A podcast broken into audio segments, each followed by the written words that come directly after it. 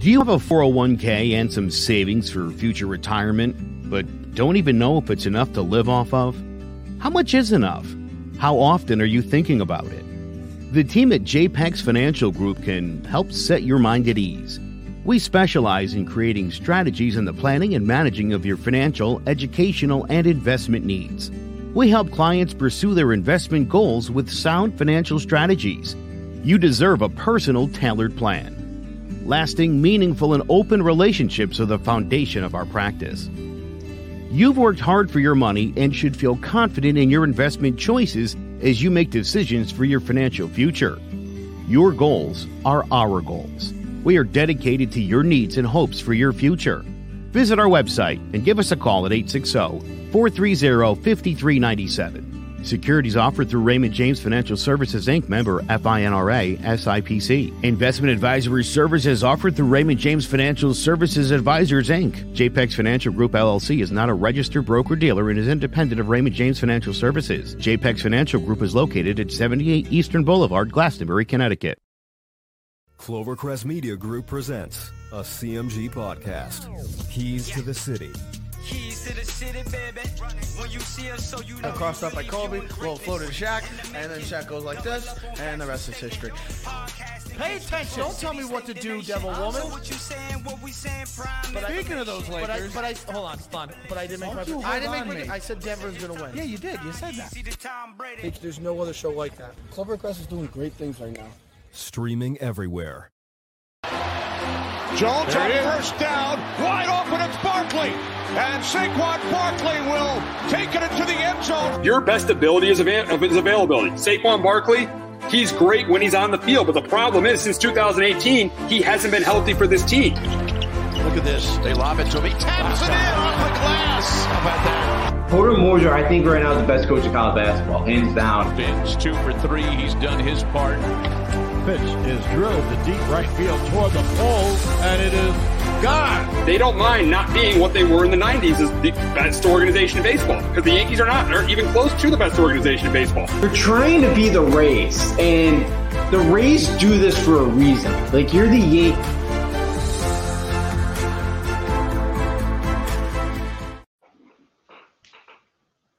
Welcome to Sports Talk with R&J. I'm your host, Steve Risser, along here with Justin D'Onofrio. And it was a big, big, big, big, big night uh, uh, at the XL Center, a really big night for, for the UConn Huskies, uh, getting that huge, huge win over the Villanova Wildcats, uh, 60, uh, uh, six, 71 to 69. Uh, but just a huge win. Great night at the XL Center. But Justin was there to see it, and he and I'm gonna let you. I'm gonna let you first. Uh, be, be uh, talk about it.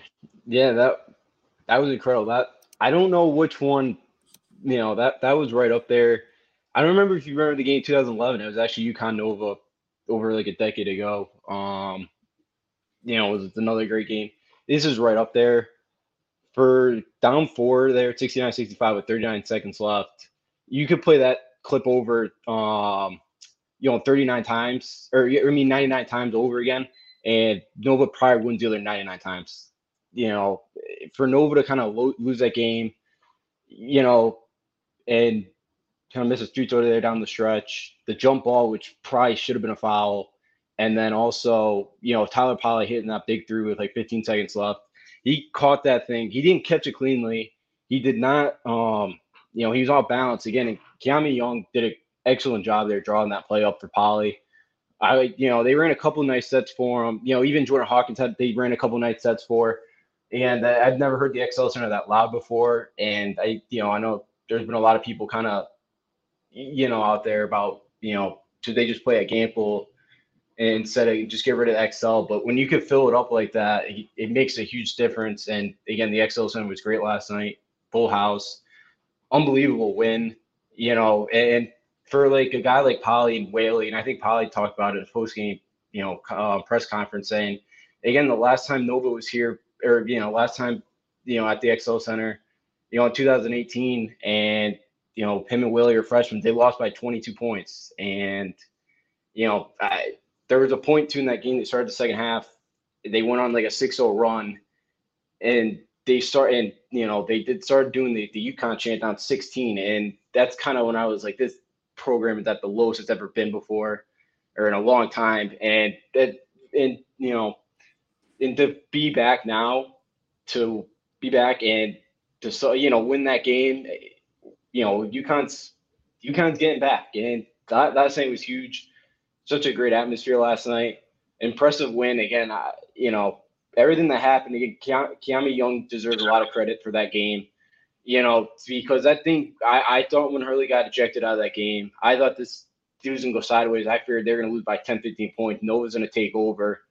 And that was that. But Kimani Young, and he's a total 180 coaching style differences. He's a calming guy, and I think that really helped. You know, Hurley, I know we've addressed it a couple times that, you know, he, he he's he, he's his antics, his emotions get the best of him at times. You know, kind of, you know, Kimani's very um very calm, very relaxed. Again, he drew up some nice plays for him late in that game. Again, I, I thought he did everything well late in that first half, second half. Everything was good. I thought, besides how he handled the rotations, I thought everything else was great. Again, I you know, especially at the last night, I do not think he'll probably be on the staff next year. I I know he was close last year to getting the Fordham job, I believe. I think there was another job he was, you know, finals for. So I can imagine after a game like that last night, an AD somewhere out there is probably pretty impressed with the way he coached and handled that team last night. So, you know, kudos to him. Um, you know, hopefully he gets a shot. But yeah, that that was insane win. That was great. You know, the place is just jumping after even before the game. Then now before the game, that it, it was rocking before there. There's so much excitement and unbelievable that I kind of walked in there. I did not, I did not really have a good feeling walking into that arena last night. I, I just thought Nova was a better team, and for most of the game they were. And UConn finally caught a couple breaks at the end it after Nova had breaks the first, you know, 35, 36 minutes or so. But yeah, um, huge win for him again to cap off a great three game homestand too, knocking off Seton Hall, Xavier, and um, Nova. It was a very eventful three games uh, homestand. I don't know. Did you see Boat Bouknight, James Bouknight there Saturday? I saw him get a Yeah, yeah, I saw him get a uh, yeah.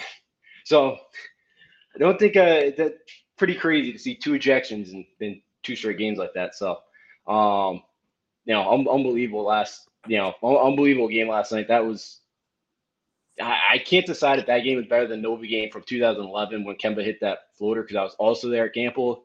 I don't know which one's better, but again, it's like one A, one B for me. Just, just incredible. And again, it feels great, you know, to finally get those guys because it's. I think Jon Rothstein said it was 2,000 984 days since they beat them in the round of 32 in Buffalo back in 2014. Yeah, I mean, oh, uh, yeah, just just an awesome night last night. I mean, as you said, Kimani Young, you know, I thought down four, that game was over. I thought it was, I thought it was over. Thought they really had no chance to win that game when they were down by four. They missed the free throw. Kimani Young draws up a really nice play.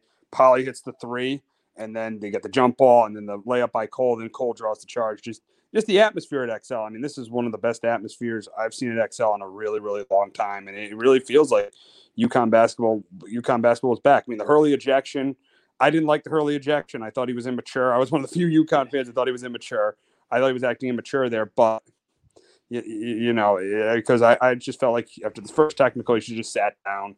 I mean, you don't want to you don't want to you know cost your team cost your team there. I thought I thought he was kind of acting immature there when he was pumping up the fans. But Kimani Young did, did a great job. Sanogo, that's got to be talked about how outstanding he was last yeah. night. He played like he was their best player. He was phenomenal. I mean, RJ didn't have a great game, but he came through when it mattered. He, I mean, obviously with that layup, drawing the charge came through when it mattered. And last night proved to you that this UConn team's got a chance. They got a chance to make a run. Yeah, absolutely. You know, Sanogo was good again. It, you know, they Villanova really sagged off from there in the second half, and they kind of said, "Look, Polley's gonna hit some shots. You know, Hawkins, you know, Cole, they're gonna have to hit shots to beat us." Um, you know, again, Tango played pretty well. I he needs the one thing besides the passing is he needs to go up strong. He, for a guy six nine, I don't know what he weighs, probably 270, 275. He goes up soft a lot of time. Like he's one of the strong guys out there. Go up strong. Um, that, that's one thing. He, he misses some bunnies that time they should make. But yeah, great game from him. You know, Cole. The thing about Cole is, I know he's been. I know Monday he missed most of the practice because he's been battling a hip injury. He was exhausted the final ten minutes. That's like the one thing I didn't like. Kimani, he really sat Gaffney. Gaffney played starting to play better last few games. I think he played a good first half in the five minutes he got, or four or five minutes he got. And then, you know, like you see Cole's exhausted just because, you know, he, he's been playing. I think he's now up to 36 minutes a game in the Big East. That's not going to last. That, you know, I think that's something they're going to run into because these stars are playing all 30 minutes a game. Um, but yeah, you know, Cole, you know, Cole came over the matter. He kind of had, you know, that big kind of shot there. Again, that's probably an A1. Didn't get it. The charge the other way. I know it's probably, it's a back and forth. You know, you probably go either way. Again, he kind of started falling before, but also kind of Collin Gillespie was out of control. I thought like he kind of I, I thought Cole was set. Um, and then the Hurley ejection, yes, uh, you know he lets his emotion get the better of him, and yes, at times he just he cannot control himself. And you know the first one was very warranting for slamming the scores table again. That that's a technical. Yeah. The second, it, and he's got to be mature. He's got to be more Yes. mature there. I mean, it's, it's, Yes. it's a missed call, but it's a missed call in the first half. He's got to be more mature there. Yes, he does now. Yes, he, he does. Again, I heard it. He's, I heard his father's even crazier than the two sons. So Oh, I, I, oh, I know his father's more is, is crazier than the two sons. He's coached at St. Joe's for coached at uh, St. Anthony's for 28, 28 years. He won a bunch of national uh, state championships, but I've heard he's nuts. He's, he's yeah, yeah. yes, I, I've heard some stories from him. Or, you know, from, from uh, about him. So I, I see where he gets it from. Yeah, he's got to cool it down a bit there. You know, but again, the pumping of the fan. Again, now I heard there was like seven, eight bad college basketball writers. One of them said he's the Angel Hernandez of, of Major League of college basketball, and that's disrespecting Angel Hernandez. That's how bad James Breeding is. Wow, wow, wow. There's even there was a Rob Dauster who runs like the Field of 68 kind of network. Yep. Um, he's like a big UConn fan, so Yep. a lot of coaches were texting him. He said he's the work. He couldn't even put the things that coaches were texting him eh, on, on Twitter. He's like, I, I, I can't do it. You know, like eh, nobody likes him. I somebody called him he's the biggest prick in the game. Really? So, yeah. So, I, I, I he even went so. To, to, so could we kind of sit where like the refs locker room is? Yep. So they, they had about 50 security guards there. When they came out in the second half, somebody said something to him, and he gave he gave the fan the death stare, and actually the fan went back at him. They just gave each other the death stare for about 10, 15 seconds. Like he kind of, you know, Yeah. the bad call he made, I he made up for it by giving us the uh, charge call there. But yeah, that, that again, he should have been ejected. But yes, he let his emotion get the better of him. But that's that that's who we have. He he Dan Hurley's a lunatic out there. Again, oh. sometimes I love it, but in a moment like that, it's like you got to settle down there.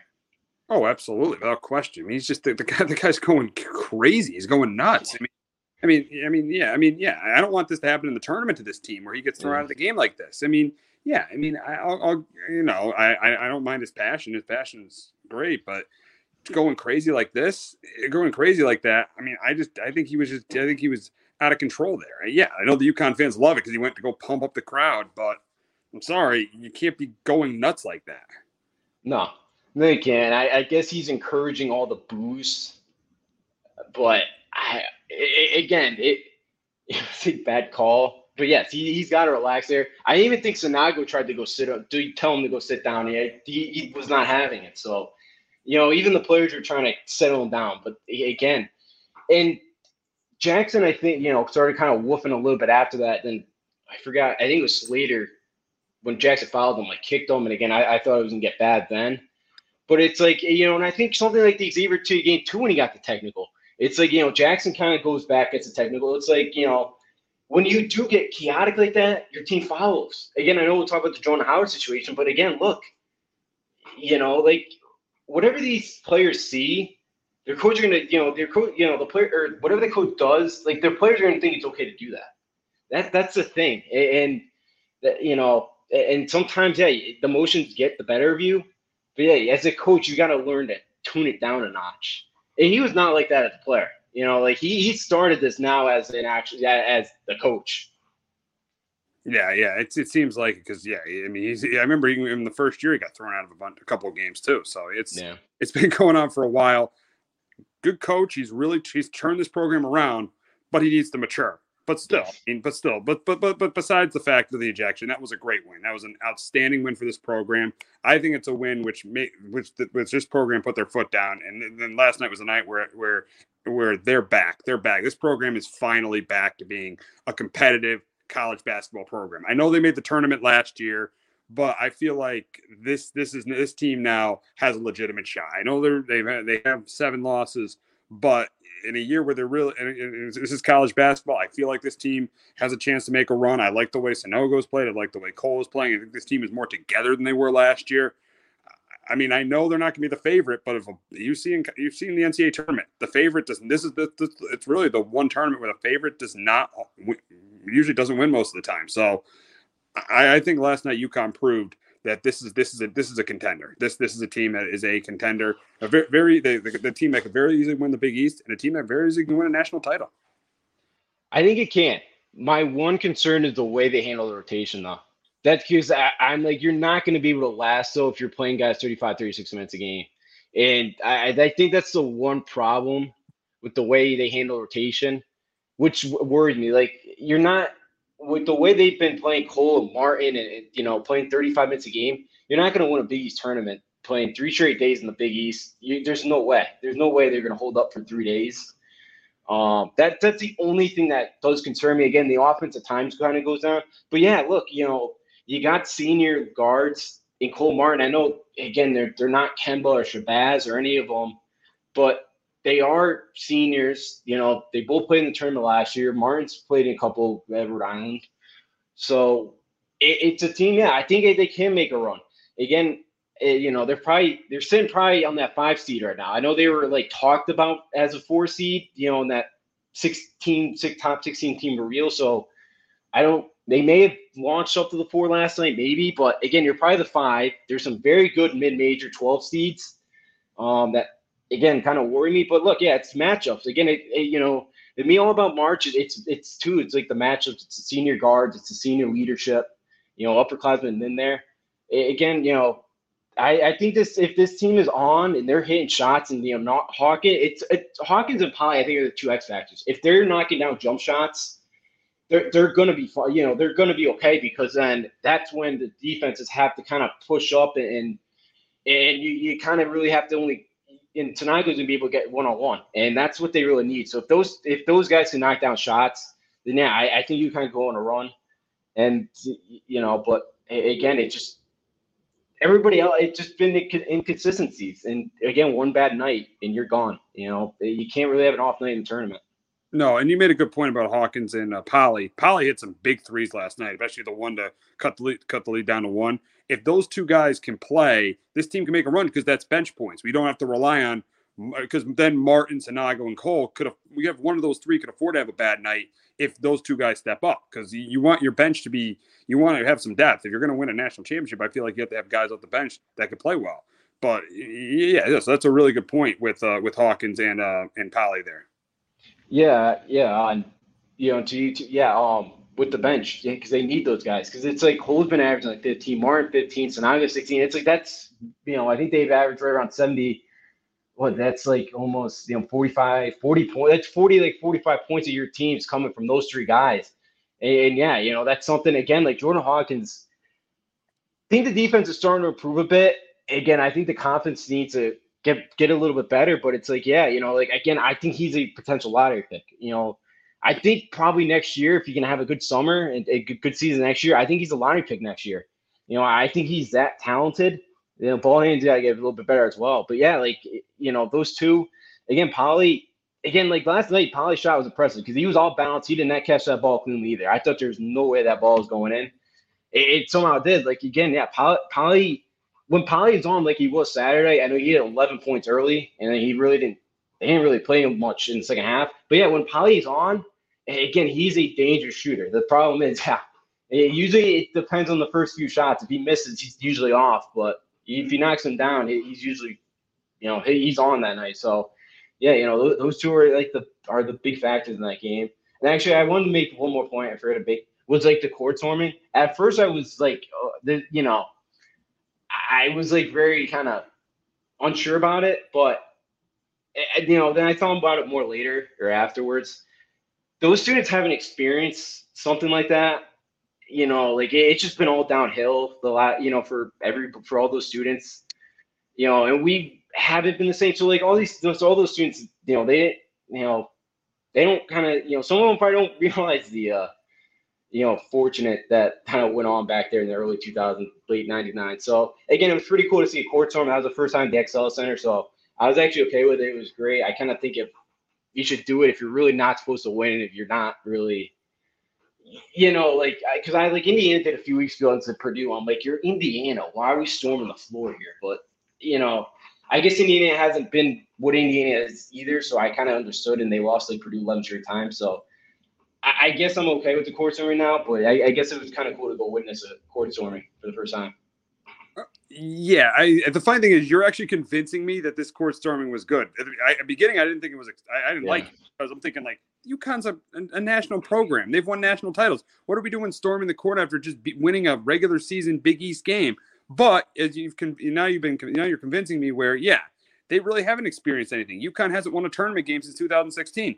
None of these kids were in school in, in 2000. None of these kids were at UConn in 2016. So I, I, I, you know what? I'm sorry not to mind the court storming yeah. there because it was such a big win. It was such a great night for UConn basketball. Pretty much, I feel like this, this, this is the rebirth of UConn basketball. I think this is the night where UConn basketball has been reborn. So I, I'm, I'm for the court storming. It's amazing how you convinced me from not being for the court storming to being for the court storming.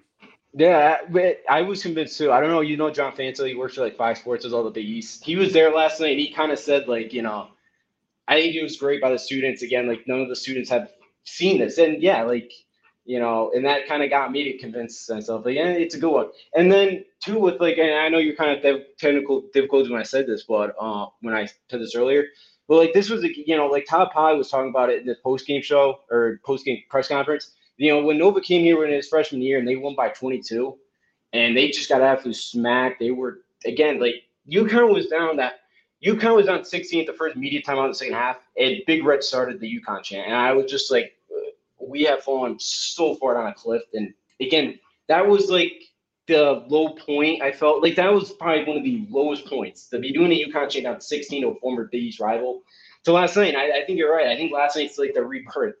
I, again, I, I this fan base now, and even like Jay Wright credited the fans last night. He's like, you know, that was a great atmosphere at XL Center. You know, glad that UConn back. You know, good luck the rest of the way. Again, maybe we see him at the Garden in a few weeks.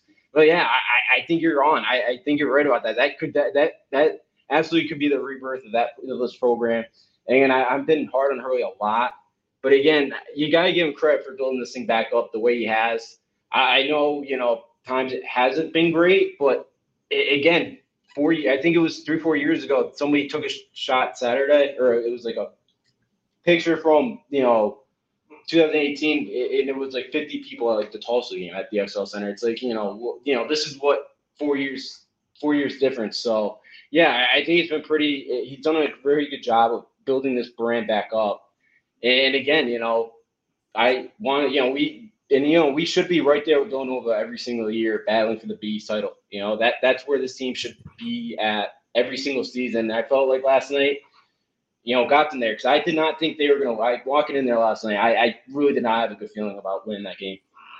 Yeah, and you talked about 2018. That was rock bottom for UConn. That was rock bottom for the UConn program. They were 14 and 18.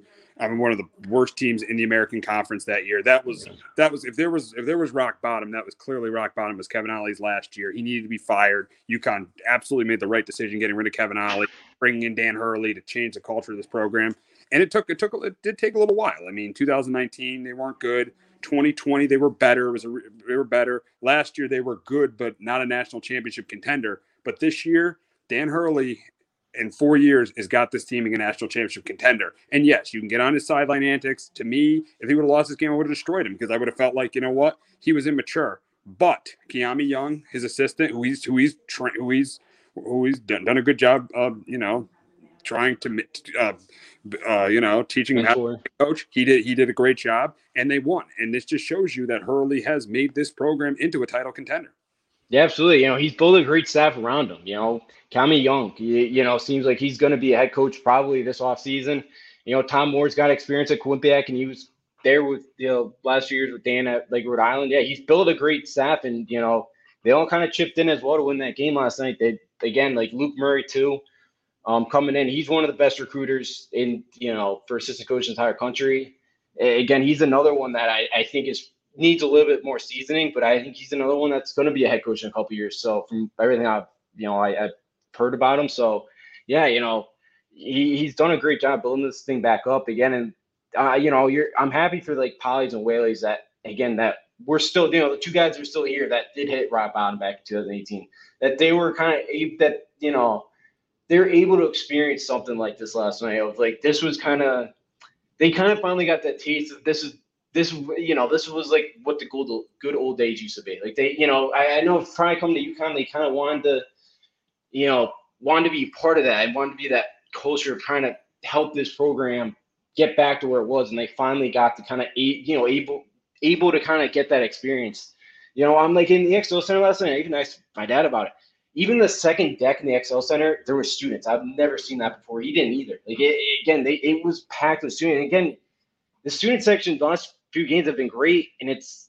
last few years it hasn't. I, I I understand why they just haven't they haven't been good and they haven't been interesting. So I understand why, but it's like something like last night. It's like yeah, you're happy for those guys that have been here for that you know for that have been part of this program when it was rock bottom. They finally got a taste of like what it was like to play for UConn, and hopefully, you know, what the future is going to be like. You know, like I say, like Vital is like a huge part of building that kind of foundation back up. You know, for the run he went on in 2020, and again, who knows, kind of what happens. They they played really well down the stretch there.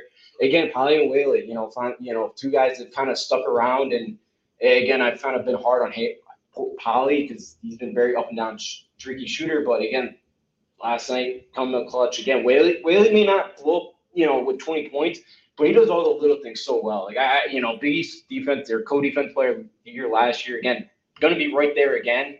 But yeah, you know, for these guys to kind of deal with being there rock bottom to this is, um, you know, I'm happy for those guys that they were they stuck around, they didn't leave. They're here through the hard, you know, the good times and, and bad times.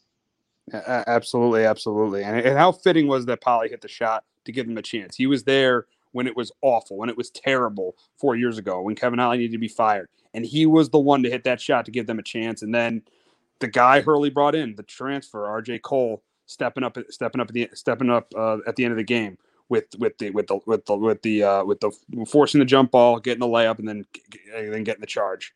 Just yeah. you know, an outstanding program. We haven't had a lot of these in the last eight years, but we're but we're hoping there's a lot more to come now because because Hurley's got this at a level where this I expect this team to be competing for Big East titles and national titles for uh, years to come. Yeah, absolutely. You know, I do too, and I think you know we're getting again. Last night was great. You know, the marquee again. That was like the marquee game of the night. The only top twenty-five battle again, and you know that that was the game of the night, and it was finally yeah. UConn's back kind of on the national picture, and it's been a while. Yeah, I think this is the first time since 2014 that they've had three consecutive sellouts. Like it, again, it's just the energy's there now, and it's like you know we're starting. There's you're starting, you know, like the the fair weather fa- fans are starting to trickle back in. They've been gone for a while, but they're they're starting to trickle back you in. I have an issue with some of those Fairweather fans. Yeah, like, yeah, so yeah, it, you know, the ones that just show up when they're good. I I could like you know, like the American, you know, when they played in the in Hartford in the American Athletic Tournament, like that, those were the true. There was only twelve thousand or yeah, or because I went to I went to two of the three. I went to in fifteen. I went to two of the three games. I went to the the, the game at, at uh that yep, I was buzzer beater against Cincinnati, and then I was at the uh the final against SMU in fifteen, and then I was at the quarterfinal game in uh 2017. But yeah, but I think the biggest crowd of that was the was the final against the SMU. But really, those yeah. weren't great crowds. Really, the two Friday night games, those weren't great crowds. But but last night they were all yeah. It showed you why there's a rebirth. The program is reborn. Yeah. Yeah, no, absolutely. I was at the Boatright one too, the SMU one. Were you there the whole day on the seven or 2017, like that whole Friday? Yes, I was there the whole Friday in 2017. So you must have saw it because that one. It was the UCF game. I was actually on the floor. I hit like the layup, free throw, and the three pointer. Oh, oh, you're oh, you're on the floor. Yeah, oh, yeah, I got like requested for that. That was, Taco. That was Taco Fall. That's yeah, yeah, because I actually got a UCF. Yeah, that game. Yeah, they did. I actually got to walk by Taco. I was like, there's not a guy. I was very, you know, very cool to walk by Taco.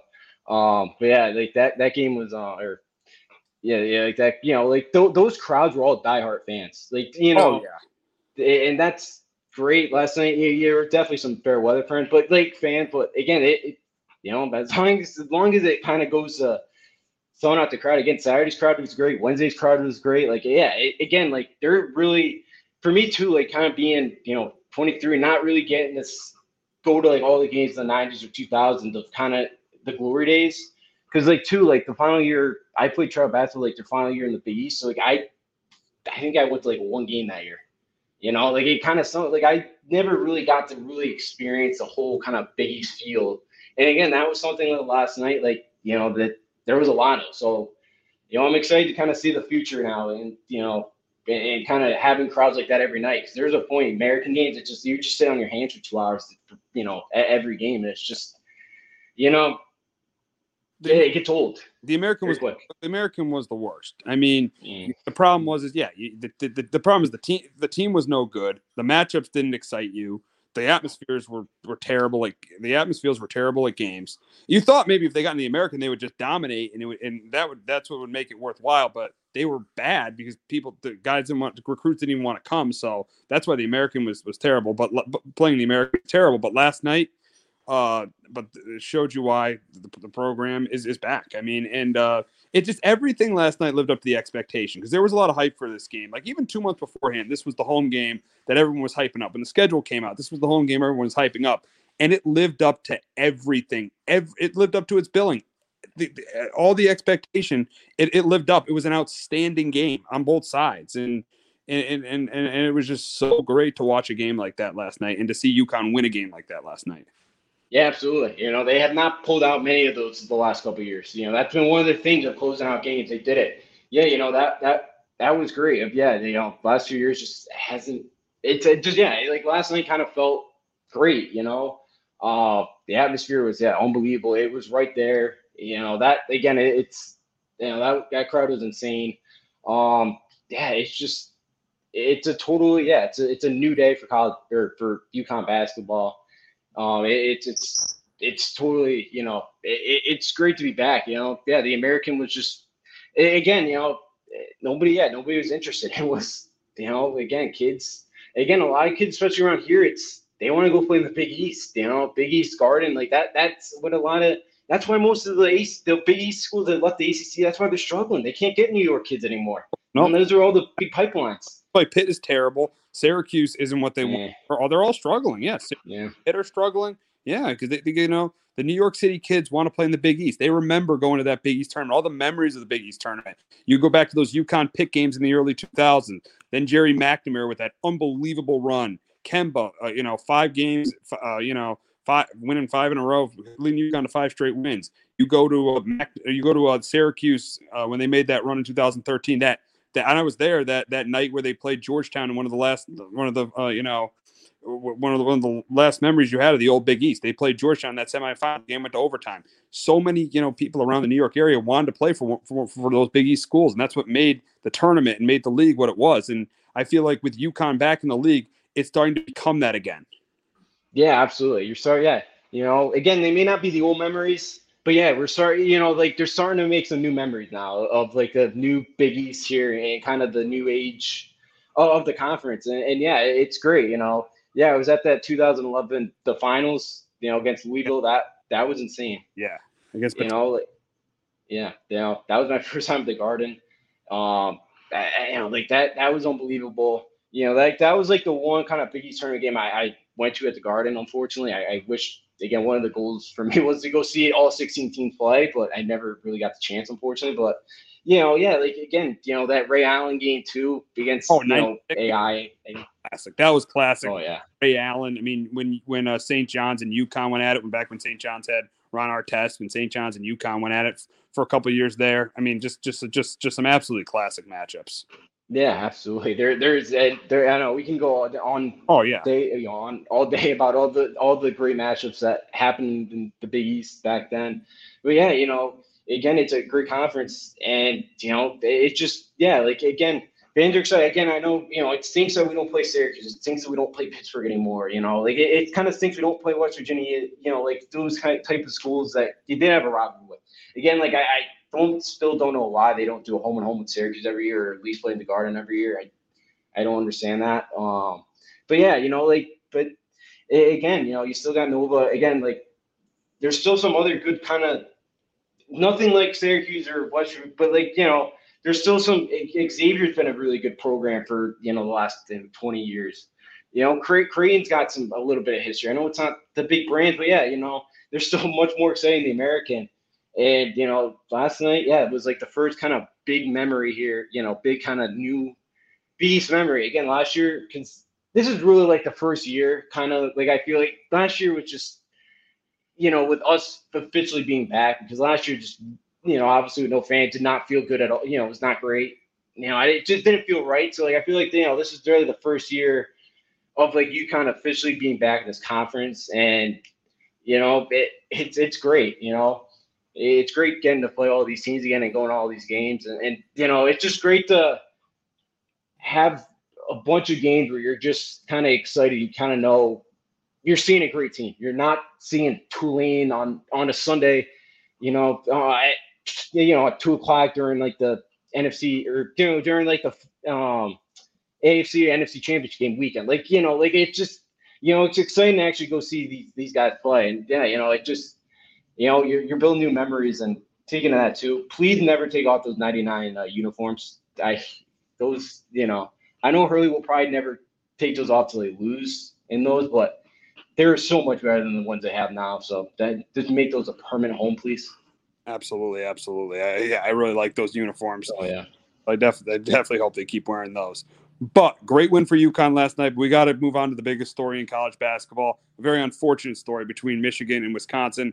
Uh, end of the game, you know, Juwan Howard was pressing. Greg Gard calls a timeout, and that's when everything. That's that's when all hell broke loose the handshake line. Uh, uh, Juwan Howard wanted to walk by Greg Gard. Greg Gard grabs his arm. And no, Juwan Howard starts telling him, I'll remember that. I'll remember that. Greg Gard grabs his arm. And then everything went crazy after that. That sparked, you know, the two teams going at it. Juwan Howard hitting a Wisconsin assistant and swinging at a Wisconsin assistant, hitting him in the face. And my take on this is Juwan, I'm not condoning anything Juwan Howard did. Juwan Howard deserved to be suspended for five for the rest of the regular season. He's lucky he's not suspended for the postseason too. You can't put your hand, you can't swing at another coach like that. That, that you're, you're you're you're you're you're you're leading 18 to 20 22 year old men. You're trying to you know teach them life lessons. You cannot ever do that. You cannot ever swing at another at, an, at, an, at another person like that. That's absolutely ridiculous. You do that, you know, out in public, you get arrested. But but the thing that really irritates me is why didn't Greg Gard get a one game suspension? It's absolutely ridiculous why Greg Gard didn't get a one game suspension. He put his hands on Juwan Howard. He put his hands on him. How does he not get suspended yeah. either? I, I don't get that. The Big Ten dropped the ball, could not have dropped the ball more here with, with this. Eh, he, Greg Gard put his hand. I mean, I mean, Greg Gard put his hands on Juwan Howard. He argued. He, I mean, he, he started he, the, the whole thing. You know, escalated because Greg Gard put his hands on him. If he if, if he just lets him, if he just lets Howard walk by, you know, the whole thing doesn't escalate. How does Greg Gard not get suspended? That that to me for a game, that that to me that's absolutely ridiculous. Yeah, I didn't understand that one either. I figured he'd get at least a game or two. Uh, like I know, just kind of watching I know Greg Gard always kind of puts his hand around your back, but in that moment, and I think the, the the big thing that sparked it was yeah, like he just he kind of answered to what Howard said, and it's like, dude, just walk away. You want, just get out of there. You know, there, there's no reason um for that. But yeah, like Howard again, I know it's been a rough year for him. I know in 14 11, they were like top five like odds to win the t- championship, the national championship here. I know it's not lived up to expectations, and that's no excuse. And I, so I know emotions are running high. You know, the timeout again. You're still pressing. You know, I like they're still playing hard, but I don't know. I, I'm on both sides there. It's like they're college kids. It's like okay, you're not. It's not like you're up by forty. You know, you probably shouldn't there, but I, I don't know. I don't know if the time was really necessary. But then it, it but like I assume you remember too. This is strike two for Howard. Remember last year in the Big Ten tournament against Maryland, with 11 minutes left, he got ejected. Went after the Maryland coach too. Yeah, he went after. Uh, yeah, he went after Mark Turgeon. Yeah, yeah, that's strike two, and this is what, year three or four for him. Like it, you're already on strike two, Juwan. You know, I know you're you're you know, I, I you know like I know you're a foreign player. I know it's your alma mater. I know you're struggling. I know it's been a rough year, but man, you just again, I just you know, and I was talking about this too with you know Hurley and the way his antics. Again, their players started swinging too because your coach is swinging at another coach. Your players think it's okay. Yeah. I, I'm like they got three games suspended against um, Rutgers tonight. Rutgers on fire. That's not going to be an easy game tonight. those are two teams that are on the bubble. That's why it was so dumb of Juwan Howard to, to do what he did. I mean, your team's on the bubble. You got a winnable game tonight. You, I mean, your schedule's really brutal the last five games. I know you're upset that Greg Gard called that timeout, but you know, you there's no you have no right to go swing, swinging an assistant coach after a game. You're supposed to be setting an example for these kids and these young men, and you're just you're, I, you just cannot do that at all. And this is the funny thing with this. The thing with the situation is is no one is, is everyone's at fault here. Greg Gard is at fault, and Juwan Howard is at fault. They both were were totally wrong for what they did. Yeah, yeah. I mean, Juwan Howard first. Juwan Howard shouldn't be pressing late in the game. Uh, Greg Gard should not be calling a timeout up by 14, up by 15 in the in, with like 30 seconds to go. He shouldn't be calling a timeout. And then uh, obviously at the end, you know, you, you- when when Howard doesn't want to shake your hand, you shouldn't be putting your hands on another coach. And then obviously Howard has no right to just snap and go crazy like that. Yeah, absolutely. You know, everybody's at fault. It's just the adults kind of feeling in the room, and you know, again, it affects your your Michigan players now that they're suspended. You, you know, again, Phil Martelli's a very good coach. It was not right what St. Joe's did firing him. Again, like you know, Phil Martelli's better coach than Juwan Howard is. So like, it's not like they're they got some nobody on the bench now, but you know, call you know, again, Phil Martelli, it's kind of he's a very good coach. Um, but like you know, you're still missing. I think two of them are starters. You know that you're missing tonight. You know, yeah, like your your season's kind of on the line. You know, you got Illinois at home coming up, Michigan State at home, Iowa at home. You know, this four game stretch, and yeah, none of those games are easy. And yeah, it's just again, it's just you know, adults kind of failing. You know, how do you you know? Again, it just it- like if you're you're like a parent recruit, it's like you know, you want your son or daughter to go play for a coach that again is gonna act, you know, like responsible in spots like that of kind of just knowing when to walk away. Because again, you're just it's just causing trouble. Again, it, it looks bad on everybody. Again, I- you know, it just it's a totally different kind of, uh, you know, for for Howard to kind of do that was is ridiculous. It's just it's a bad look for both programs. Um, you know, guard it definitely should have been. You know, the Wisconsin assistant coach is a suspended game. It was well deserved. It's just yeah, you know, everybody's to blame. It's just such a poor example. Again, in the first weekend too, that there was no football college basketball had to compete with, and that's the biggest storyline. I know there was not really many game, great games over the weekend, but that's your big storyline. You know, and it's because it's been a really fun, interesting season and kind of wide open year, and it's it's very unfortunate that again, once again, coaches kind of coaches, adults kind of ruin the moment um, because you know they just once again they you can't control your emotions. I think that's the biggest thing as a coach is in game after game to staying calm, and you know that's why the great ones kind of win because they can control their emotions. Both those guys can't. That's kind of you know that's It's totally unfortunate those that that um incident. It looks well, it looks horrible for college basketball. And, and, and yeah, and you made the point that this is the, that this is the first weekend where there's no football. Th- this is the headline. The college basketball, let's be honest, popularity wise, has gone down over the years. You know, with the guys now playing overseas and not not the best, some of the best players not playing it. Jalen Green didn't play college basketball. LaMelo Ball didn't play college basketball. Some of the best players haven't played it. So the so the popularity has gone down. This is the this this this is the first weekend that where you're kind of taking this. Yeah, I know there was the NBA All Star game and everything, and the Daytona Daytona 500, but this is the first weekend where you're kind of taking the spotlight a little bit.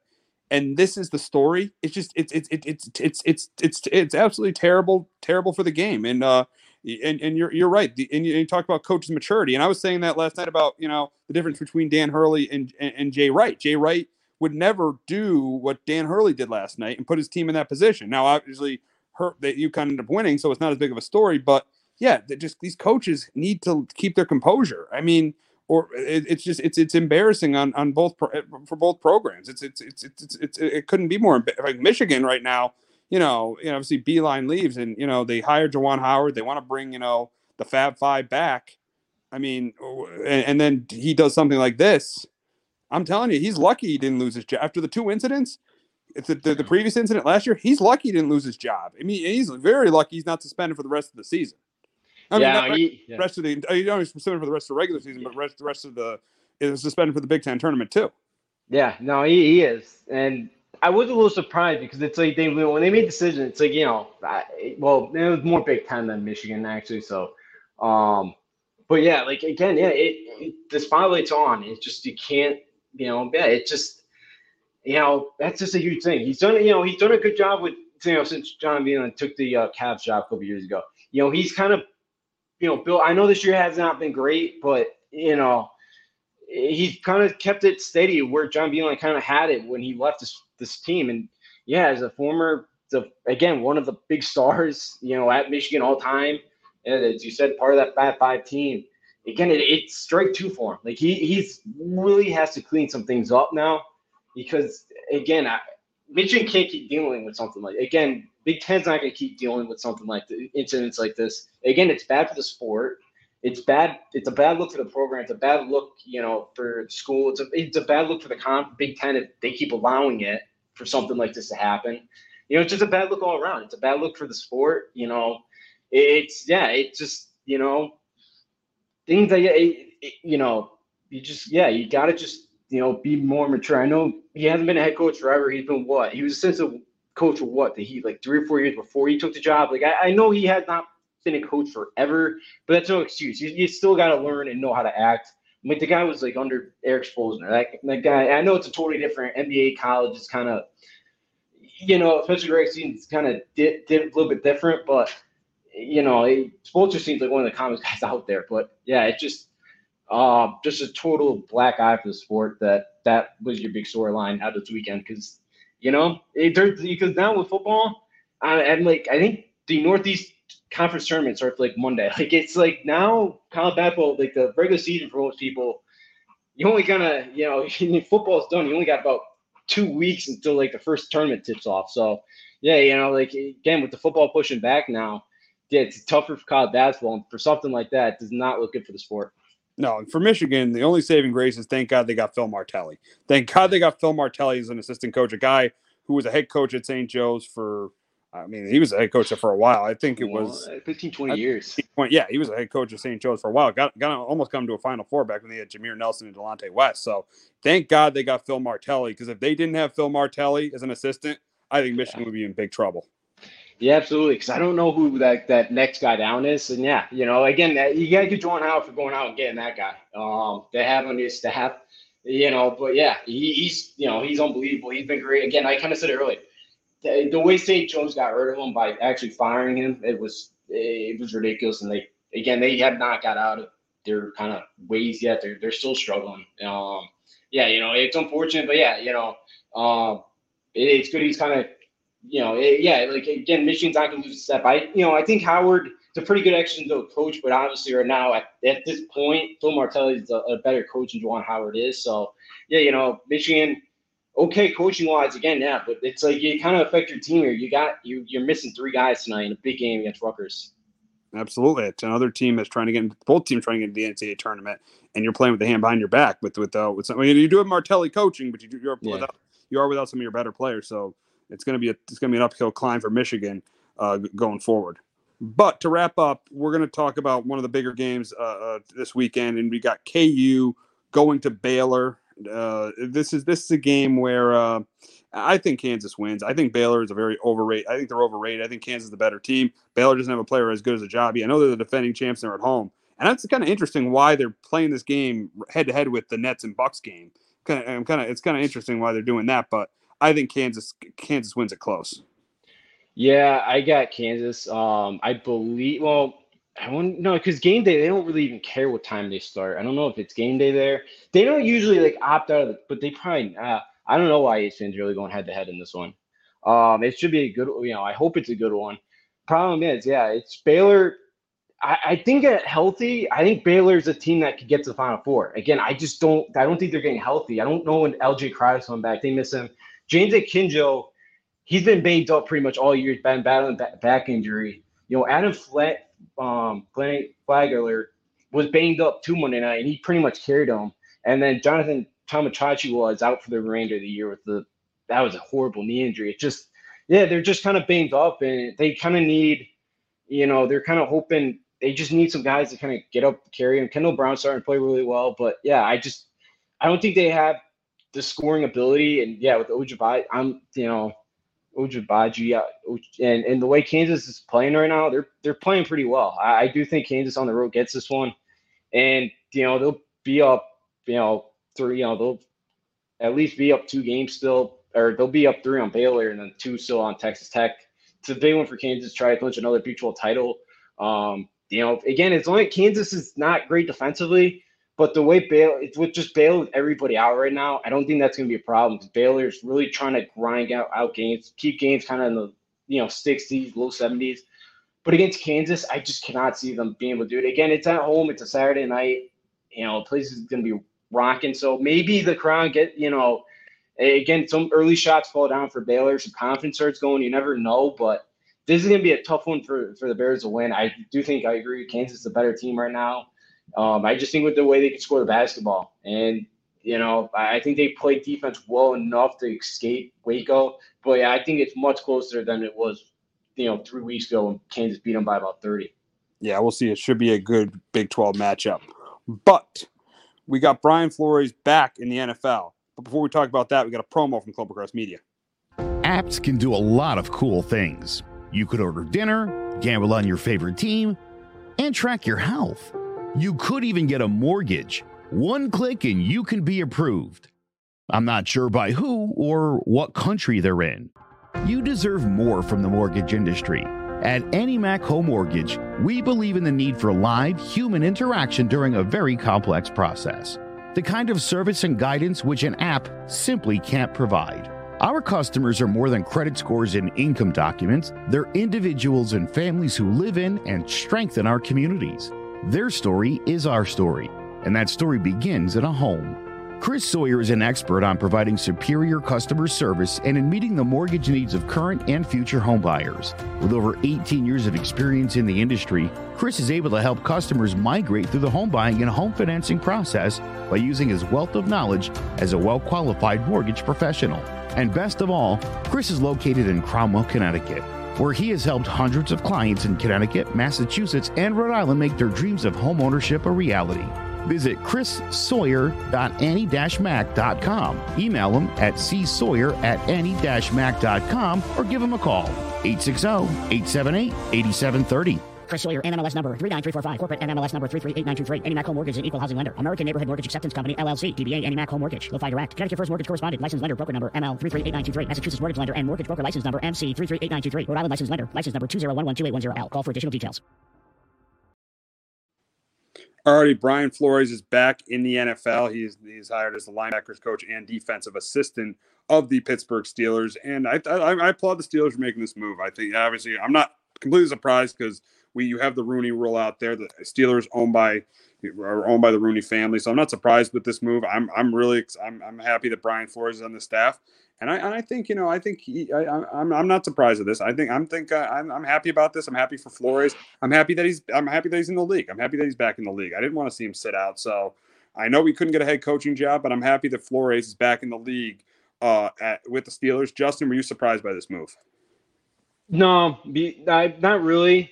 And I thought the Steelers would kind of be the one team because, as you mentioned, the Rooney Rule. You know, it, it, was kind of, you know, from you know the Steelers, um, you know, owner, the family. So, yeah, you know, again, he deserves another chance. You know, you know, I kind of said it I, a couple weeks ago. Like if I was GM, he would have been my first call if I'm looking for a head coach in the circuit. You know, it's unfortunate. Again, I, I'm glad he's got a job. You know, somewhere. Again, he probably should be a head coach or coordinator at least somewhere. But at, at least the Steelers are picking him up here and going to have him on the staff again.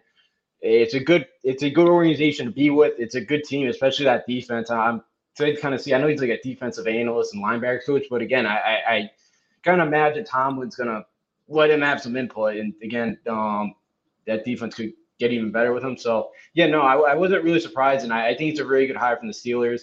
Um, applaud him for doing it. So yeah, you know, I, I'm glad Flores was able to find something. I know it's not probably what he was looking for, or, or, you know, I know probably one, you know, obviously I know he wanted the head coach job, but he, you know, he was able to find something, and it does not shock me that it was the Steelers. No, no, no, no. I mean, not not at all. I mean, I, I really, I really, I like this hire. I think, I, I think, you know, I think he's going to be, you know, I think, yeah, I think Tom is definitely going to get more responsibility, knowing that he's a head coach, knowing he's a head coach of success. And uh, I don't know if he's ever going to get back being a head coach, but I think to put, you know, put him on this staff with a pretty good defense. You got a defense with, uh, with uh, T.J. Watt, you got a defense with Cam Heyward, you got a defense with Minkah Fitzpatrick. I mean, it's gonna be weird the dynamic between him and Minkah Fitzpatrick because Fitzpatrick he left the Dolphins uh, when Flor- Florida's first year as head coach. That dynamic can be a little bit weird, but I think the move really, I think this move is really gonna really gonna help this. I think this move is gonna help this team. I don't know if it makes a humongous difference, but I think it's gonna help this team. Uh, and and ju- uh, so I think because I think it's gonna help this team because I just think having another you know experienced coach on the staff is going to make this team. You know, this team was got to the playoffs last year. They're obviously they do need a quarterback. That's that's pretty obvious. Uh, they're, they're obviously going to need uh, they're going to need a quarterback. We'll see what they do in the offseason there. But just having another coach with coaching experience really helps this coaching staff. Justin, how do you feel like it's going to help the Steelers? Yeah, I, I think it does help the Steelers. I think with that defense, yeah, as you said, you know, another head coach kind of in that room.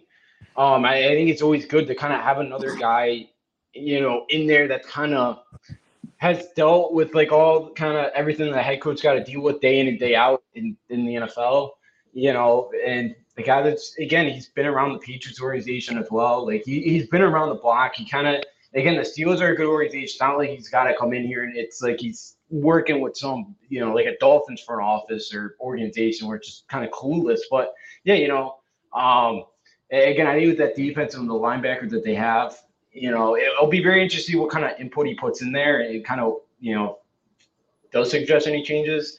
But yeah, you know, it's a defense who you know, this defense pretty much carried the Steelers to playoffs last year. Um, you know, obviously they need a quarterback, but you know, it'll be very interesting how he can make this defense even better. Because again, it's it's a stellar defense. Um, it- you know, Steelers usually have a very good defense. So yeah, it'll be exciting to kind of see what um I you know in a tough division too, where you, you got a lot of really good quarterbacks and Lamar Jackson and Joe Burrow in those offenses. So you know, and I know the Browns have a lot of talent around Baker, but if they can find the quarterback, you know, it, it's good, I think, in that division to kind of find another defensive minded coach like Brian Flores is in, in that division because, you know, because who knows what happened that quarterback for the Steelers. So they may have to grind some games out next year and, and have another guy like that, um, like Flores, could really take advantage of that if they can't find the quarterback they want this offseason. Oh, absolutely. I mean, yeah, yeah, yeah. If you look at the Steelers season, it was a lot of you know grinding out wins, really, despite Big Ben. I mean, they won a lot. They won a lot. They won obviously that last one against the against the uh, that last one against the uh, against the Ravens. They had you know the win on opening day against the Bills. I mean, there, there was a lot of wins that they they just they really grinded out. And yeah, having you know a guy like Flores on that staff just makes it's just going to make the defense even better. You might see them play a little bit more man coverage this year because Flores like to play a lot of man coverage in Miami. But yeah, I'm obviously happy for him being back in, in the league, and I'm, I'm happy for the Steelers. And you talked about how competitive the division is. That's why I don't think it's going to be as easy for the Bengals to get to the Super Bowl because you got the Ravens that are, you know, with, with Lamar's back. Uh, you got you got obviously you obviously got the Browns with their roster, and you got the Steelers. And, and as long as Tom is there, they're going to be competitive. So that's why I think it's going to be tough for the Bengals to get back to the Super Bowl because of you know how competitive this division is. Yeah, absolutely. I, I think it could be for the Bengals. Um, you know, and then you talk about teams outside the, the division, the Chiefs, you know, the Bills, you know, um, for the Bengals. So yeah, it, it- you know, it's a tough division.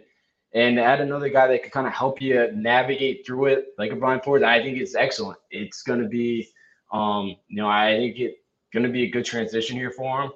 You know, yeah, you know, they they'll be they play more man coverage and again with the guys that they have on the edges, do they blitz more? I know he's gonna be working the linebackers. Does he blitz the linebackers more this year? Like, you know, it'll be very interesting what kind of things they scheme up this offseason, kind of, you know, you know, use in the right, you know, next season.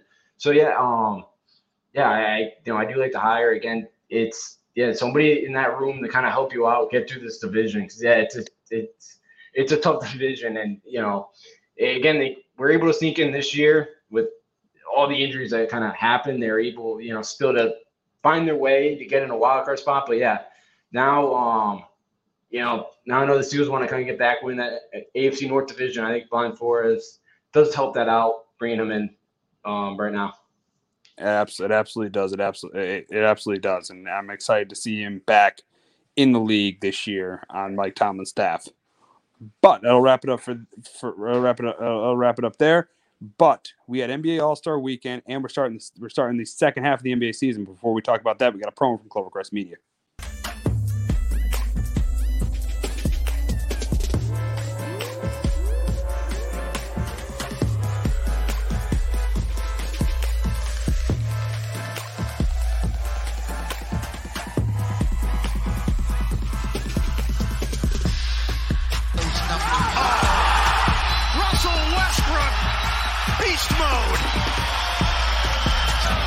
Westbrook down lane, blocked by Randle. Julius Randle with an excellent defensive play. Joel battling in the paint, laying it up and in. Uh-oh. Uh-oh. Done time. Oh, wrap it up. Thompson just the two points. This team dribbling. Oh! Exploding to the rim.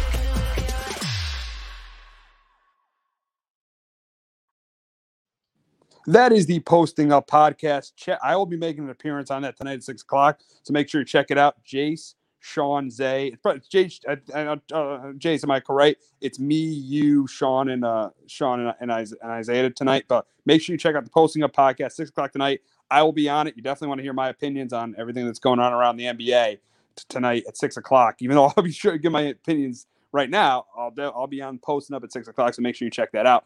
But the big story in the NBA, obviously, All Star Weekend was this weekend. You had the skills competition uh, this week. You know, with with all, but the, obviously in the skills competition, all the Cavaliers guys won. You got Evan Mobley, Darius Garland, and a Jarrett Allen. They won the skills competition. You had three point contest won by Karl Anthony Towns, and the slam dunk contest won by uh, by by uh, Obi Toppin. Oh, I mean, I know there's a lot of criticism of the slam dunk contest. It was boring. And it was really, really, it, it was a very boring slam dunk contest. I personally fell asleep during it because it was so boring. Uh, you probably were watching. Uh, I bet you were watching that Oregon Arizona game during it. Uh, Yes, the three point yeah. shooting competition, okay, uh, but uh, the and, and the skills competition was okay. But they just got to get stars back in the dunk contest. That might have been one of the worst dunk contests I've ever seen, and there have been a lot of bad ones over the last decade. Yeah, the dunk. That this is my opinion on it too. Like I think like all the good ones, like guys have kind of running out of ideas. Like you know, like when Blake Griffin jumped over the car, like and that was like for me, kind of like my journey. I feel like that was like the peak of the dunk contest. It's like yeah, it just it does not live up. I used to love watching dunk contests. I I don't think I've watched it the last two years now. Like I just have not been interested in it. It just does not really excite me anymore. Unfortunately, I used to love it. You know. Um, but yeah, I'm just not really into it anymore. You know, I, again, like all these like all star stuff. Yeah, I don't know. For me, it's tough to get into, but all of it, you know, I don't know if you're the same way. I don't really. it- it's kind of tough to get into like some of these all star stuff. It's just I don't know. Not to, it's kind of cool to see some of the skills, the new like skill stuff they added in, and the, and the three point of. Like I know, like Steph Curry probably doesn't want to be in it because he loses. It kind of looks bad, but it's like I would love to see like how many three Steph Curry can hit in like a three point contest. It's like but I know it's probably one of those things where it's like he doesn't. There's probably a ton of pressure because everybody knows, you know, thinks he's gonna win, and somebody knocks him off. But um, yeah, you know, it's unfortunate. Dunk contest has not lived up to what it used to be if you're, you know, back, you know, 10, 15 years ago, even further before. Absolutely. And yeah, I mean, I think a lot of these, the only thing I'm really excited about now for All Star Weekend is the home run derby because you have to actually physically go out and hit home run, uh, hit home runs. That's the only event I get excited about. The, the skills competition really doesn't do it for me. Three point shooting contest is probably my favorite because yes, you have to physically go out and shoot a three. The dunk contest is just it's, it's gone way downhill over the years. Three point shooting contest I don't mind, but yeah, this All Star All Star Weekend in the NBA it's just it, it, it's it's it's more for the entertainment than it is for the for, for everything that's going on. Yeah, absolutely. You know, it's it, yeah, it's like you know that don't yeah, the sports are like an entertainment business. Yeah, that's kind of what they're doing it for. Yeah, you know, it's the home run derby. Yeah, I get into three point contest. Like I would love to just watch three point contests like Curry, Young, like Oh, like be some of like oh yeah, like that's something I would really be amped up for. Yeah, the three point contest again. Like I know Karl Towns is a good shooter. I just would never have thought that he would win a three point contest. Like you know, it's just one of those one of the things that you know, like that and the home run derby aren't bad. It's so yeah. The NHL one, the new one they actually did was pretty cool. Um, kind of with, with um, you know, trying to like kind of score like a shootout kind type goal. Some of those are kind of cool, but yeah, it's like one of those things. Though, yeah, like, it's like well, I forget who it was actually did re um reinvented like the scene from like Dodgeball. The movie Dodgeball was pretty cool, but yeah, it just Um, it's it's yeah, it's how kind of took the into, but yeah, like it, it doesn't dunk contests not too. So you have the unlimited chances to get a dunk. I don't know, just it, it's no time limit. Yeah, it's just it's tough. Three point contests, yeah, and um, home run derby I can get into. Yeah, I mean, and now moving on to the All Star game. The All Star game, outside of the end, I don't, I don't mind the new format to be honest. Yeah. At the end, but outside of that, the game's a joke. No one plays defense. But at the end, I actually don't mind it. I don't mind, you know, the fourth quarter of it. I don't mind them playing up to a certain to a certain score. Uh, I, I don't mind that it was competitive at the end. I do like like it being, I like how competitive is the end. I think that it's better than it used to be, but the game is still very very unentertaining, especially for three quarters. Yeah, absolutely. I think it gives a little bit more urge with this new rule that like you have to be so close to have a chance. It's not like okay, you know, we can try to come back from like 30 late third quarter, early, you know, fourth quarter because you only it, it's the you know obviously the Kobe 24. So I do like that because I think it gives teams more urgency to kind of stay competitive early and kind of keep it close and not get run out of the building early. But yeah, like it's just I I'll I watched the final five minutes when I saw it get close and okay, that's yeah, that's it. Like I I I, I don't watch any. The only one I really watch is MLB because there's nothing else on. But, but like the, I. Yeah, there's nothing else on the MLB. The yeah. problem with the baseball All Star game, it's it's just, it's another really boring game because it's all pitchers, and now the game mm-hmm. means nothing. Doesn't mean home field advantage. I mean, I don't think that game should have meant home field advantage anyways. But it's just that's just a bore because it's just it's a pitcher's duel. Yeah, yeah, absolutely. That's why it's just yeah, it's just tough to get yeah all of them. I, I don't think I've watched a Pro Bowl in like a decade. NHL I don't really watch much of the All Star game. So yeah, it just I, I watched like the final five minutes of that because yeah, it, it's an entertaining ending. Again, I, I wish it's all every All Star, you know, besides baseball. I just wish there's some defense played. I know nobody wants to foul each other, but it's just it's just unwatchable. But as you mentioned, you know, it's all just entertainment purpose. That's all. Yeah, they really should just just instead of playing the games now, just just just just just honor them. At, you know, they're not going to give up All Star Weekend, but just yeah. honor them as All Stars. Just say they're All Stars. Do they really maybe just even have these comp? Maybe just have the competitions and not even play the game anymore because the game is just so none of these games are entertaining or exciting. But I don't. But that will never happen because they're never going to give up the money. No, yeah, absolutely not. It's like because then like I know because it's like them and then baseball is, or yeah, actually NHL too knows. It's only but um like I get like freak injuries could have like I know they don't play much defense, but it's like you try to do a crossover, you could still tear your ACL. It's like yeah, it's like you know there's still a chance of you getting hurt and you know having to miss some time, but yeah, you know, I, I kind of wish they didn't do most of them, but yeah, it's money. It, they're never giving that up because what you know, it's like a mil- one or two million dollars to get, or it may be more, but I be mistaken on that. But yeah, they're never going to give up the money for that. That's that's why, unfortunately. But yeah, a- again, as long as the ending's good, I'll tune in for the ending. But yeah, about it. That's about all I watch out of it. Just yeah, it's just I, I, I like your idea of kind of just honoring them during the weekend. But yeah, they'll they'll never get up the money. No, no, no, not not at all, not at all. So the, def- the defending Western Conference champions champions have have a, have a key player that's going to be out for a little while. Chris Paul out six to eight weeks with a thumb injury. I don't know. The the big question is, could the Warriors overtake them? I still think they're getting the number one seed. I still think they are getting the number one seed. I I, I think Devin Booker. I, I listen. I think Chris Paul is still really good, but the best player on the team is Devin Booker. And as long as Devin Booker is out there, I don't think that the Suns are going to give up that lead. I still think they're going to end up being the number one seed in the Western Conference. Now, do I think even with Chris Paul, do, do I think they're going to win the Western Conference? No, I think the Warriors are. But I, I still think with Devin Booker, they're going to win the Western Conference. Yeah, absolutely. Um, I yeah, I like you know the Suns team. You know, I, yeah, Chris Paul again. What he's doing at his age, he's still up there. Again, he makes the whole team better around him. But yeah, you got Booker still, you got DeAndre Ayton still. And I think for the time being, Cameron Payne is a suitable point guard. Again, I'm not trying to compare him to Chris Paul or anything, but I, I think he's a suitable enough point guard to kind of handle the role here until you know, Eh, try till you know right around when playoffs start. You know, again, they have a six and a half game lead. You have one game left against the Warriors. You're one and two against them. But like looking at their schedule, it's not too daunting either. You only have the Warriors once, like you know, you still have the Pelicans I think once or twice more or twice. They still, you know, I, I, think at the end of March they have a stretch of like the Timberwolves, Nuggets on the road, Sixers at home, Warriors at home, and at Memphis. Like that five game stretch is is going to be difficult. But yeah, with a six game, six and a half game lead, I think this team's still good enough around. They have enough good. They have a, they have enough good pieces to not to not blow that lead. That the team's playing really well. They're so good defensively. I can't see them. You know, Chris Paul is a great player. You know, he, has been great for ever since he stepped in the league. But yeah, I again, I I cannot see this team blowing a six and a half game lead with, you know, pretty much like um, you know, month or just about two months left of the year or season. I, I, yeah, I agree. I agree. I, th- I think I think with uh, yeah, I know CP3 has been great for them, but with Devin Booker, I just can't see them see them giving up that lead. I think they're going to have home court advantage in the West.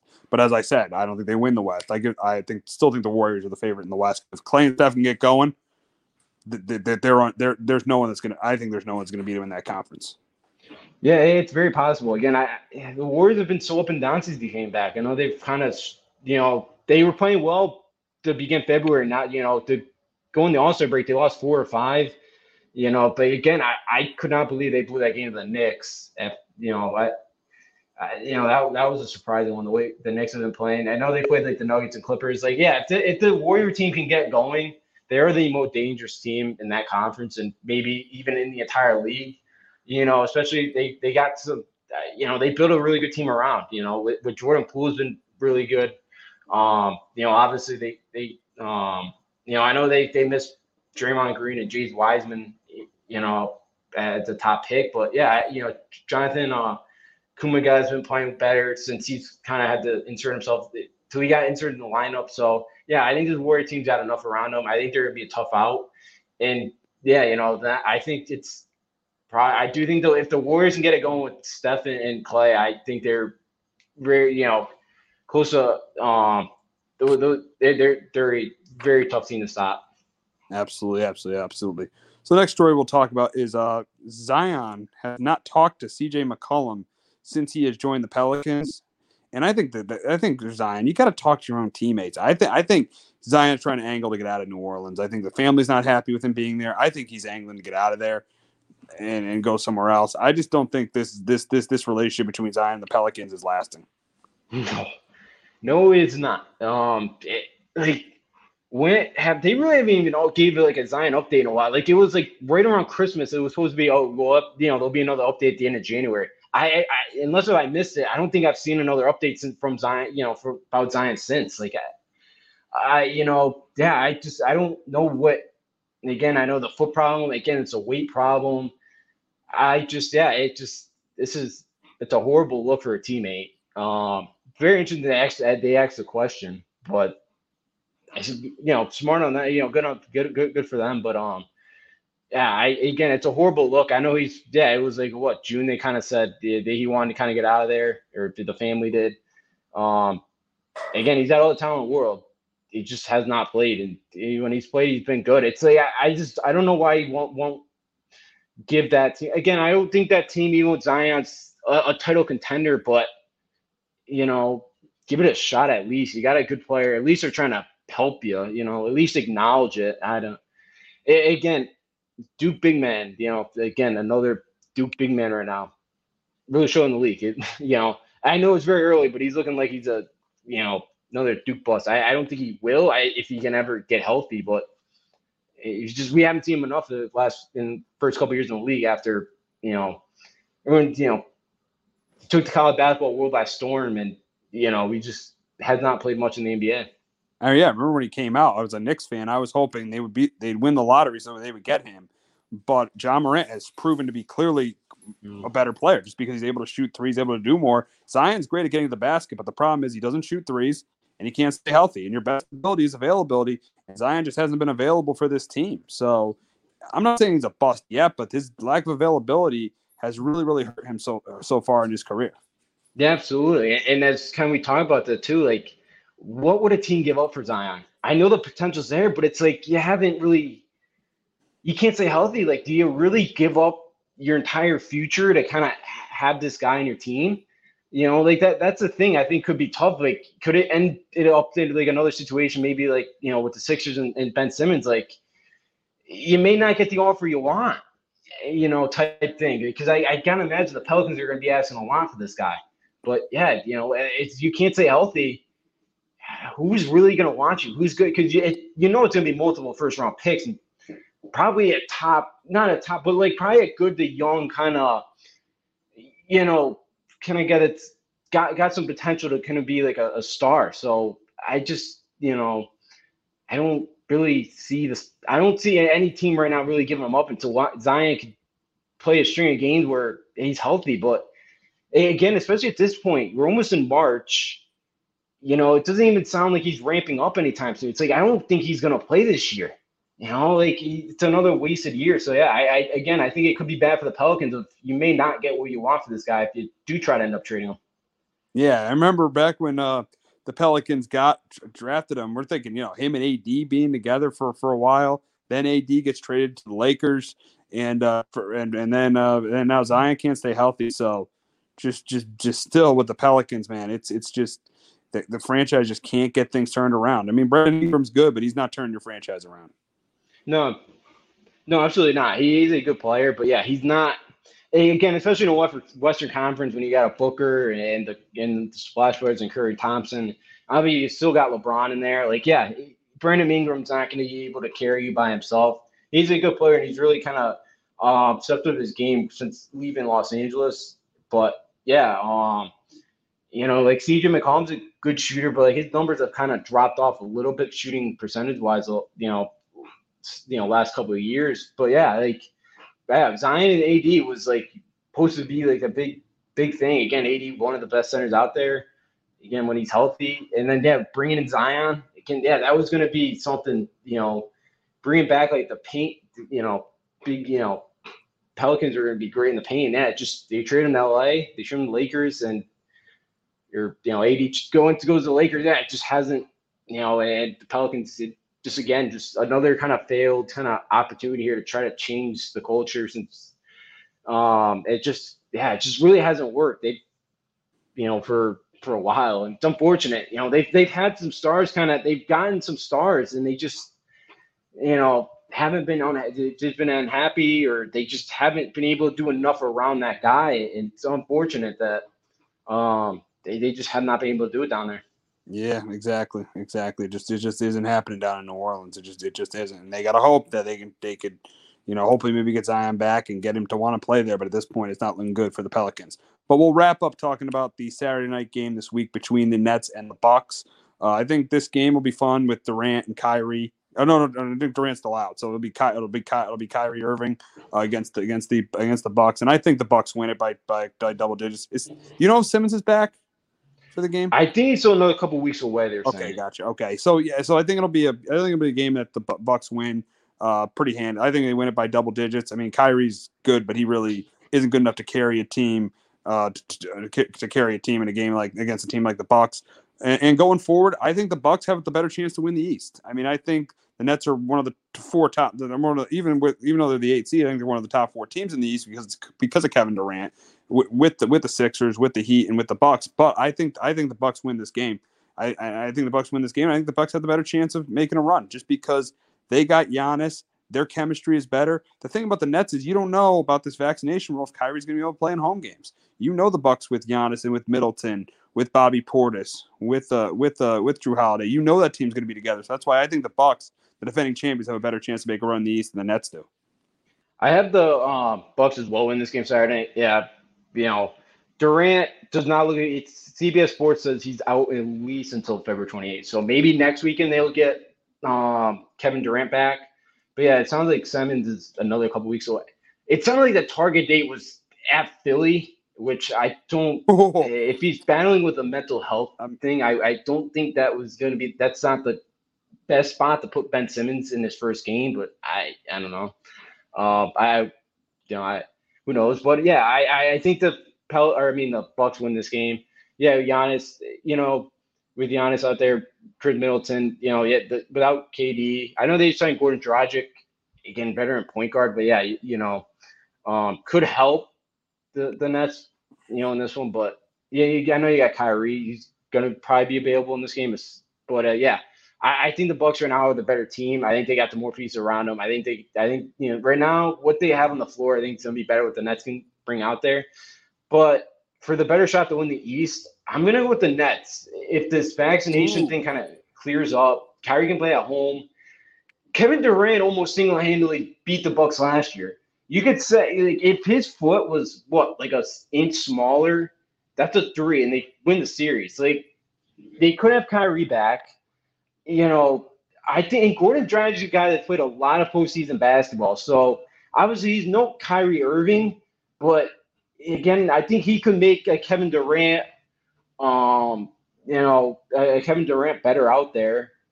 You know, like a Joe Harris, I think could make guys better out there if, if he can come back. I know it's early March, but like I think Gordon Dragic could make guys better if you don't have Kyrie available at home games.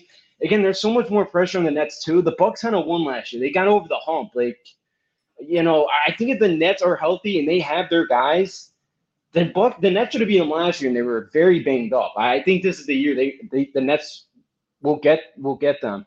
Um, I, I, do don't I don't mind the Gordon Dragic pickup either for for Brooklyn. I, I think that's a nice addition to have him at home games too when you don't have Kyrie for the time being. I think he can make some guys around this team a little bit better as well. So I know he's not the same guy as he was the last few years, but I think he's a serviceable pickup as well. I, I disagree. I think it's the even with Kyrie, I think it's the Bucks because I don't trust Kyrie Irving. I don't trust Kyrie Irving. He holds mm. teammates back. He doesn't make guys better around them. Giannis is much better at making guys better around him. Yes, yes. I mean, yeah, they do have KD, and he can make the guys better around. He can make the guys better around. But I feel like Kyrie is going to want to be Kyrie and want to be the reason why they win instead of being, you know, second to Kevin Durant. Uh, that's why I don't trust the Nets. I don't trust Kyrie Irving. That's why I still think the Bucks have a better chance of getting to the finals than the Nets, even if they lift the vaccination mandate and Kyrie can play in home games. Yeah, I know. Again, this is about Kyrie and yeah, the trust and kind of all the issues that Kyrie wants to be the man. And yeah, I think that's something that back to haunt him. And you know, I, I think being pointing guys you know, because yeah, he's not great at making guys better around him.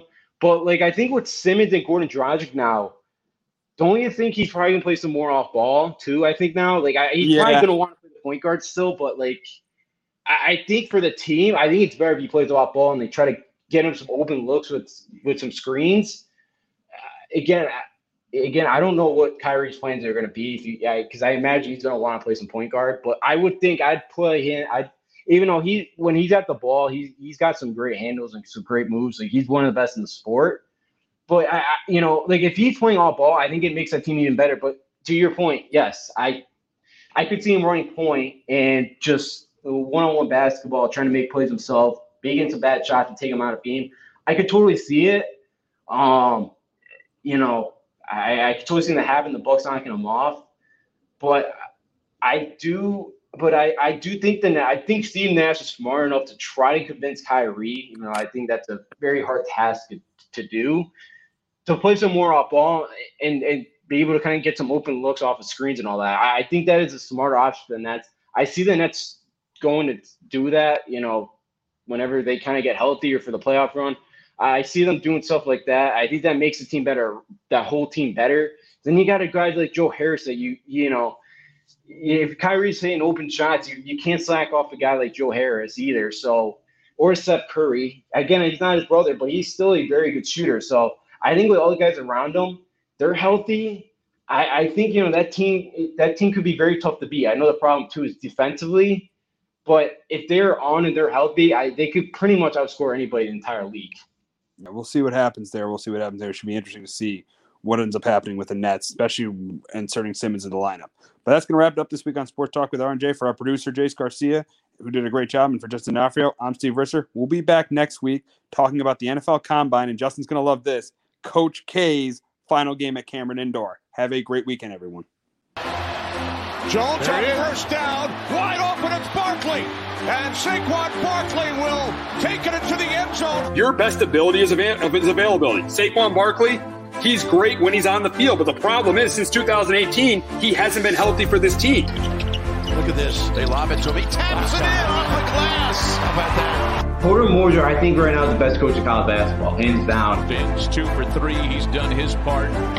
Pitch is drilled to deep right field toward the pole, and it is gone. They don't mind not being what they were in the 90s as the best organization in baseball because the Yankees are not. They're even close to the best organization in baseball. They're trying to be the Rays, and the Rays do this for a reason. Like, you're the Yankees.